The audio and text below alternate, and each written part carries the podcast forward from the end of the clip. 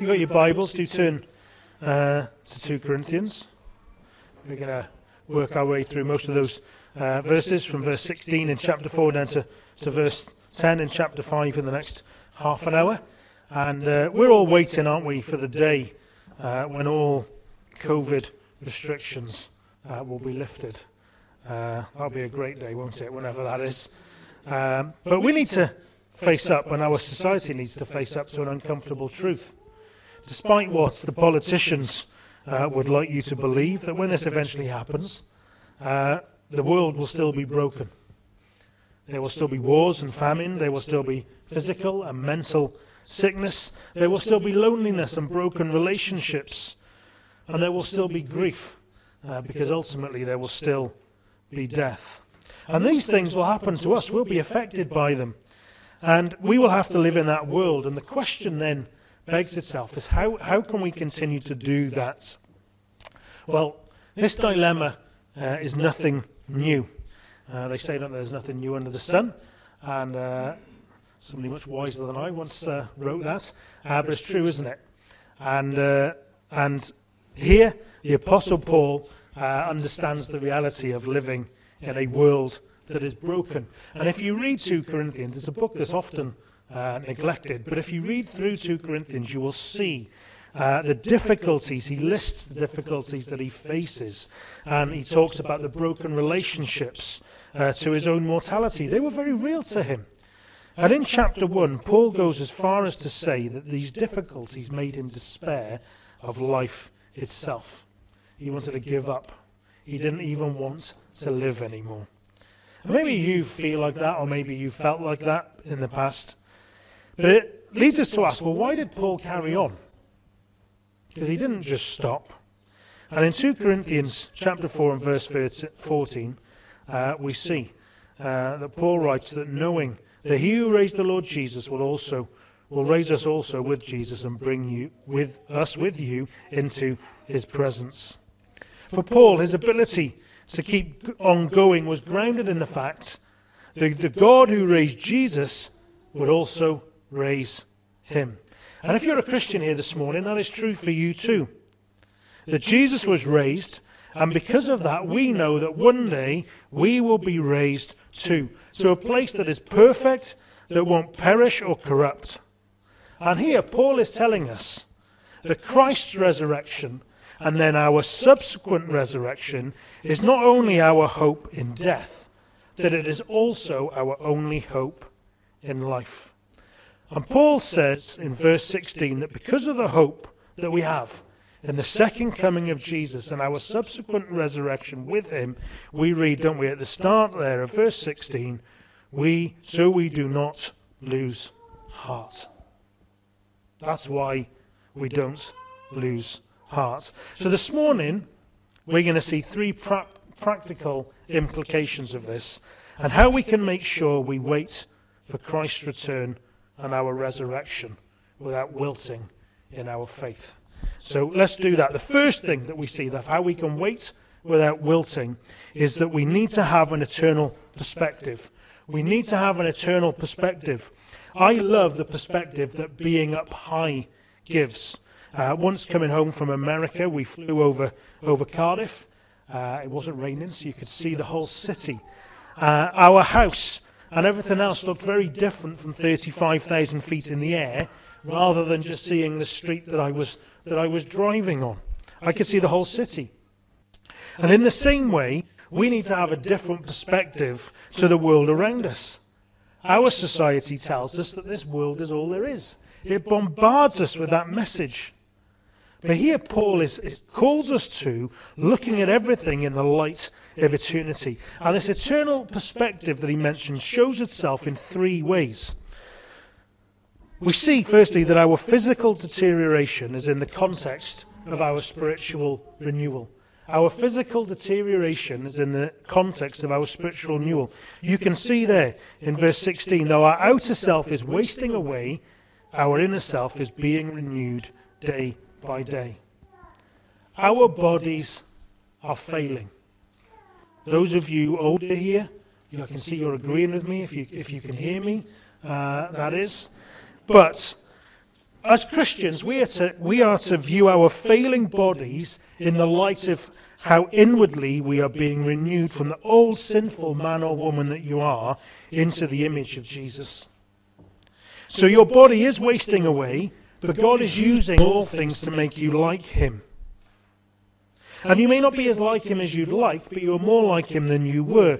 And that's because by grace, every single day, God is using all things to making you like His Son. And it is a process that is going to finish when we see him on that resurrection day. We'll be like him then, won't we? So when we see that aging process is real, and like me, I find that even in my early 40s, I can't do the things that I used to do in my 20s. You know, when half, half past nine is an acceptable bedtime, you know, you, you, you're getting on, don't you, compared to, you know, that's just when things were, were getting started when you were younger. But when we can't do these things, we're to look inwards and remember that Christ is working in us. So it's not just that we're aging, but we see inside of us uh, how that Jesus is working. The second, the second thing that we see in terms of this eternal perspective is that we see the difficulties of this life in the light of our future glory. So not only do we see how we're aging on the outside, we see that, that we're being renewed to be more like Jesus on the inside, our difficulties we see in the future glory. In verse 17, Paul writes, For our light affliction, which is but for a moment, is working for us a far more exceeding and eternal weight of glory. The trials that you are going through that are so heavy are light in comparison to our future glory. The trials that you are going through on this earth that feel, feel like they are never ending are only momentary compared to the eternal glory that we're destined for in Christ. But I want you to notice that it's not just that we're to compare suffering and glory here, but verse 17 clearly shows us that we must remember that suffering produces glory. Glory follows suffering. And often our problem is, is that we see glory following suffering as night, sorry, as day follows on from night. But a more helpful way of looking at it is to see that glory follows suffering in the way that spring follows the winter. The winter time prepares the earth for the spring. And so our sufferings prepare our souls for glory. So even right now, in this time of COVID trial, it is in God's mighty, loving, sovereign hand. And by His grace, He is working for us something eternal. So you and I we're not like the world, are we? We're not bowled over in the face of pointless, cruel suffering. Because we understand that our sufferings, as dark and as difficult as they are, are producing something wonderful. And we know that one day when we see Jesus face to face, all of our suffering will be over and we will see a glory as a result that we could never, ever imagine. The third thing that Paul says uh, around this eternal perspective is that we see the temporary physical world in the light of Christ's eternal kingdom. Look at what it says in verse 18 that while we do not look at the things which are seen, but at the things that are not seen. For the things which are seen are temporary, but the things which are not seen are eternal. Paul's point is simply this everything that you can see, your homes, your relationships, your businesses, your cars, your family picture albums, your toys. All of those things are temporary. And you'll either leave them behind when you die or they'll go up in smoke. But on the other hand, Jesus, his kingdom, our inheritance, they will last forever. And what Paul is telling us is, is that part of this eternal perspective is that rather than focusing on these physical things that we can see, that instead we are looking to God's kingdom and to the spiritual. And that is a big challenge to us, isn't it, in our culture today? Because we have a culture that is all about what you can see. All about what you can see. Television, mean we're, do our phones? It is all about what we can see. And we get so taken up with it, don't we? Some of you may be having all the gadgets in the world. Some of you, it's your families. Others, it's enjoying good food and drink or having a great holiday. And none of those things that are wrong, are they, in themselves? but our eternal mindset allows us to keep them and understand their importance compared to that of Christ's kingdom. Because even the best parts of this world are fading and spoiling and perishing compared to Christ's kingdom. So we must keep a look at the seen, at the unseen, sorry, and not the seen. So what are you looking to this morning? Are you looking to the seen or the unseen? Most of you have very loads of familiar faces. I know you come here, you've been here for years. And you know the correct answer to that question. But consider your heart. Consider what you spent your week doing this week and thinking. Are you looking to the seen or to the unseen? If I was to ask your family, what would they say? Or your work colleagues, what would they say? Let's lessen our grip around the things of this world and instead focus on the one to come. Because the second coming of the Lord Jesus and our resurrection calls you and I to have an eternal perspective. The second thing that we need to, uh, to wait uh, without wilting is that we need to know we have a certain future. We need to know we have a certain future. Our society loves feelings. How you feel or how you are made to feel is the most important thing. So, our culture, feelings equals truth. And it's easy for us to fall into that trap. After all, God, God created us, didn't He, with feelings and emotions. But they're never a great guide to base your future. Uh, and as Christians, we have a certain future that is based on facts. In chapter 5 and verse 1, what does Paul start with? He starts with three simple words For we know. Not for we feel, but we know. Well, what do we know? Well, we see, don't we, that we know our current bodies are not permanent and will be destroyed. In verse, in, in verse uh, 1 we read, that if the tent that is our earthly home is destroyed, we have a building from God, a house not made with hands, eternal in the heavens. Picture there is camping. I hate camping. That won't surprise many of you. I absolutely detest it. It is the pits, right? So there may be some of you love camping. Do you like camping? I'm sorry, right? Uh, and, and you may have the best intentions, right? And you might think, oh, when we get downstairs, we have a cup of tea, I'm going to tell him camping is the best thing, and I'm going to try and persuade him. Don't bother doing that. It's not going to work, right? But even though you love camping, you don't want to stay camping forever, do you? It's all right when it's nice and warm. When the weather, like it is today, a good old Welsh summer's day, and it's cloudy and wet, and it's a bit cool, you don't want to do it all the time because tents are temporary. You want to go home. And after a while, so I'm told, uh, the stakes of the tent begin to loosen, the poles begin to bend, the canvas sags, the cold penetrates, and it's even less comfortable than it was to start with. And, and Paul here, he is saying, isn't he, that our bodies are like that. They're like a tent. They're not meant to last forever. And one day, as a tent will be folded up, never to be used again, if Jesus doesn't return before, we will die and our bodies will be just like that tent. So no amount of oil of Olay or plastic surgery or Botox or anything else is going to stop that. Just like a tent wears out, so, is, so will our bodies and we will die. And again, our culture can't deal with this, can it? It likes to hide from the fact. But Christianity is clear. It calls it out all the time. That we will die. But we also know that when we die, we're going to have a whole new body. So Paul is talking about a physical body here. It will be made by God. It will be free from the effects of sin. And that changes everything because it means that, you see, death isn't the end. If you're a, if you're a Christian here this morning, you know that if cancer takes you, or Alzheimer's, or old age, or a heart attack, or a road accident, you will have a building from God that is not made with hands. A building that will last forever that will never get run down or collapse. And Paul is emphasizing that you know that. But how can you be sure? Well, in verse 5, we see that he who has prepared for us this, for this very thing is God, who has given us the Spirit as a guarantee.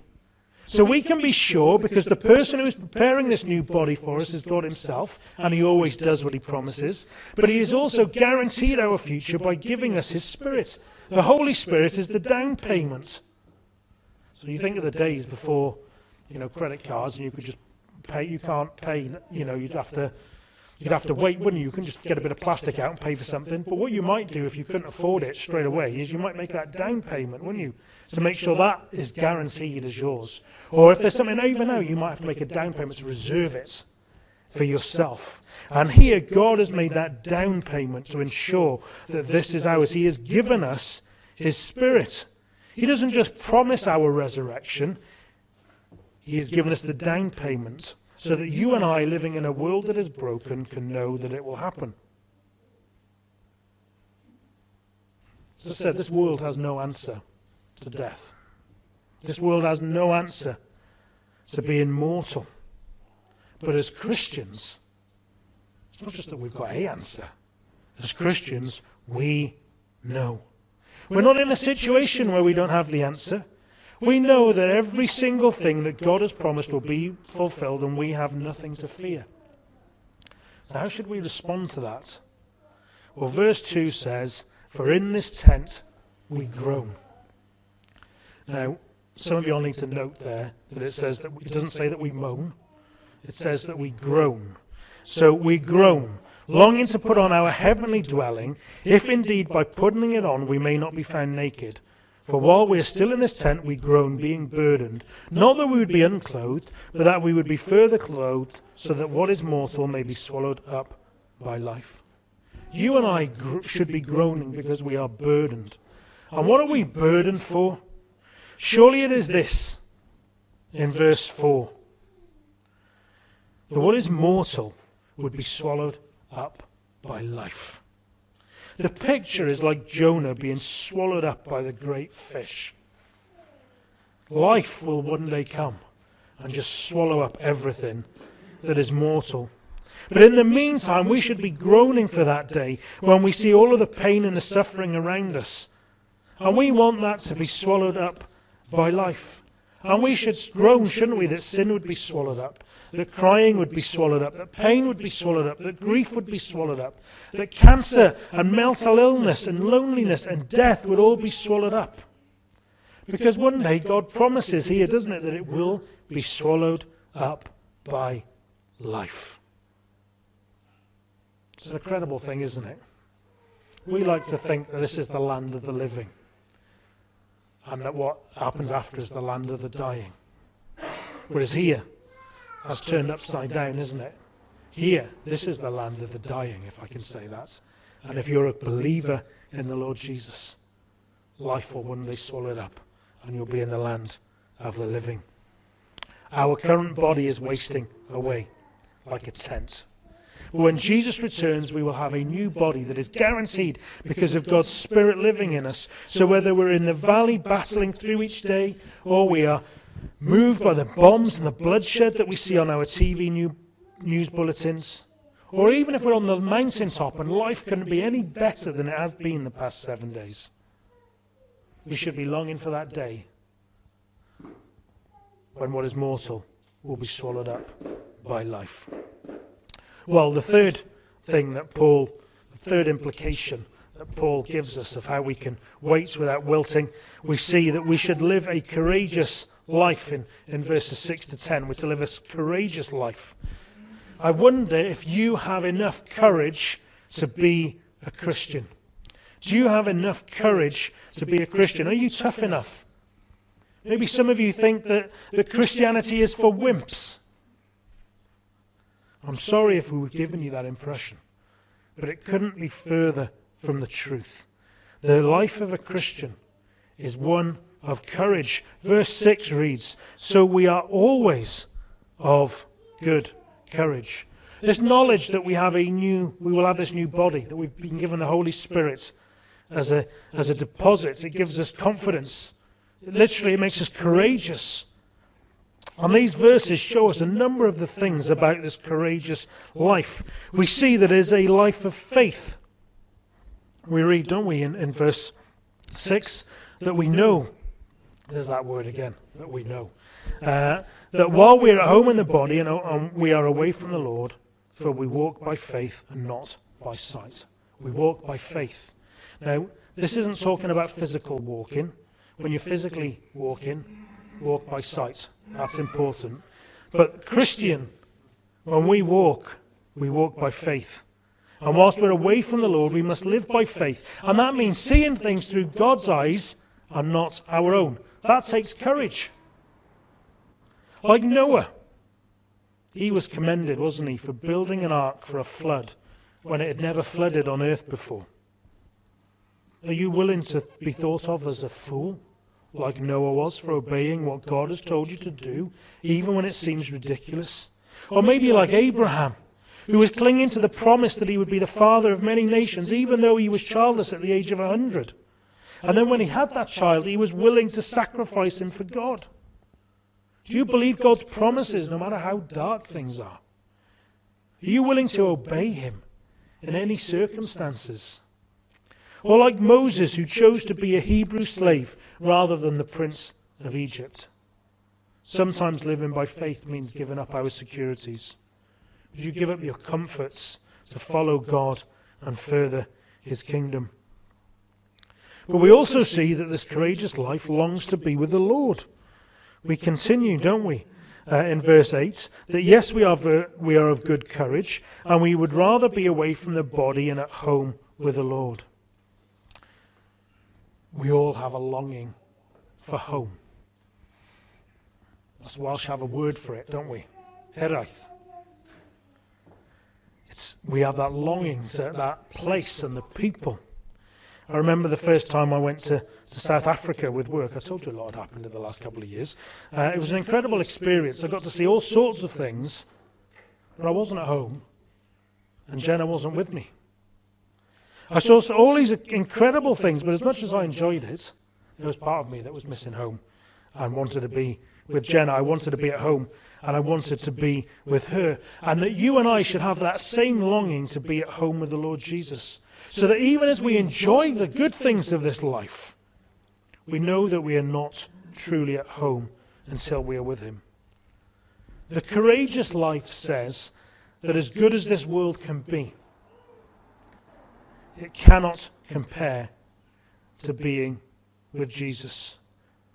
Being with the one who has showed us undeserved love who is totally compassionate towards us, the one who has a radical commitment to us and our good, the one who has cleansed us from our sin and is going to present us before the Father with great joy, the one who sustains us, upholds us, and is with us in every situation. How, no matter how great this world is, being with Jesus will be infinitely better. And we should long to be with him. The courageous life also aims to please him.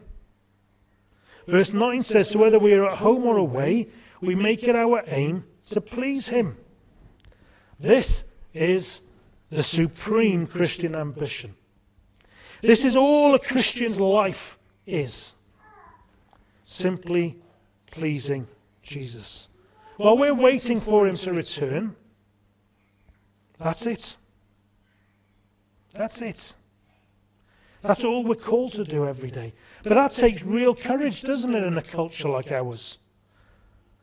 And then we have to fight against ourselves as well, because if you're anything like me, you have to admit that your goal is often pleasing me. And if it's not pleasing me, it's about pleasing others. But Paul reminds us that there is only one who is worthy of pleasing, and his name is Jesus. And this is where I try and rescue myself, because what I like to do is to tell myself that if I go to church twice on a Sunday and I'm out in prayer meeting or on Zoom on prayer meeting on a, on a, on a Wednesday, as it is with us in Emmanuel, then I'm okay. I'm, I'm pleasing Him. Now, those things can please Jesus if they're done with the right attitude and the right heart. But pleasing Jesus is about far more than that. It should turn our lives upside down, shouldn't it? Pleasing Jesus means putting him first in all things. It means putting him in his glory above everything else. And that should have a huge impact on how we spend our money, what we do with our time, how we use the gifts that God has given us. It means that we should be loving all other Christians, sacrificially giving to them. It means doing good to all people. Paul, as he writes to the Colossians, says, doesn't he? Whatever you do, you are serving the Lord Jesus. Whatever you do, you're to do it for him and not for men. The life of courage does all things to please Jesus, whatever the consequences. And finally, the courageous life is a response to knowing that we must one day give account to Jesus. Those, that verse 10, it seems a little bit strange to us uh, because but I want you to remember Paul is writing this to believers when he says this. For we must all appear before the judgment seat of Christ so that each one may receive what is due for what he has done in the body, whether good or evil.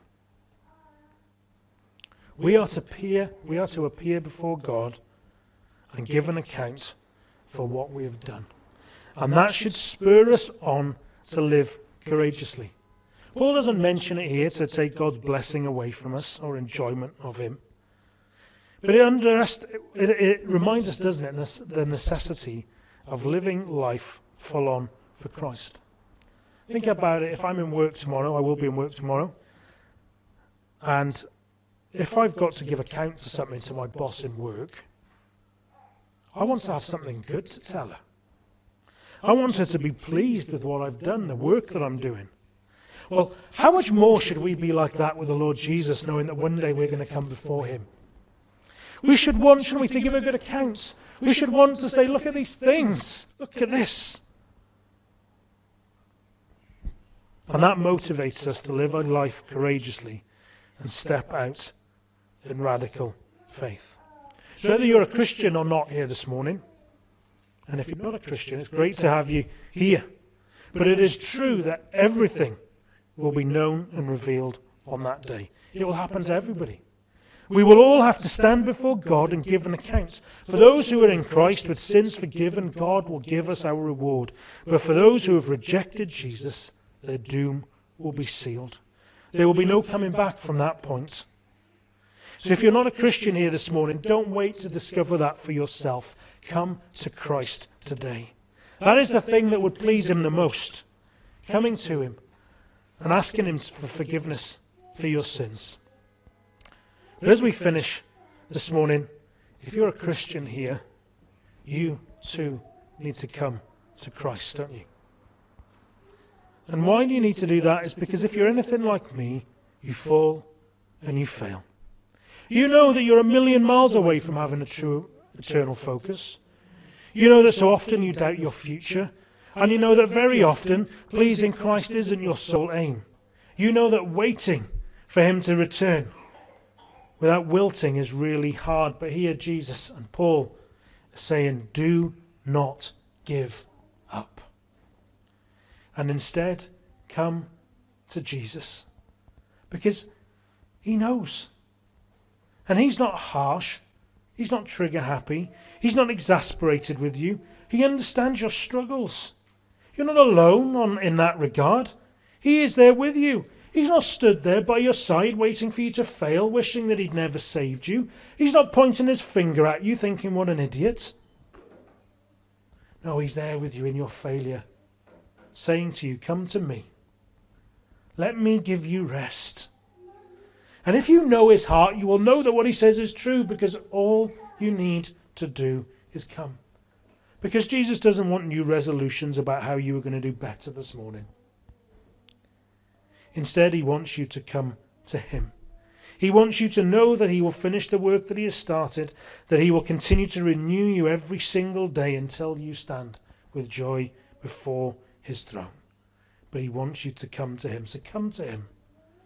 Fall more in love with him, rely on him, and you will find the strength to keep on going and ensure that you can wait for his second coming without wilting. Let's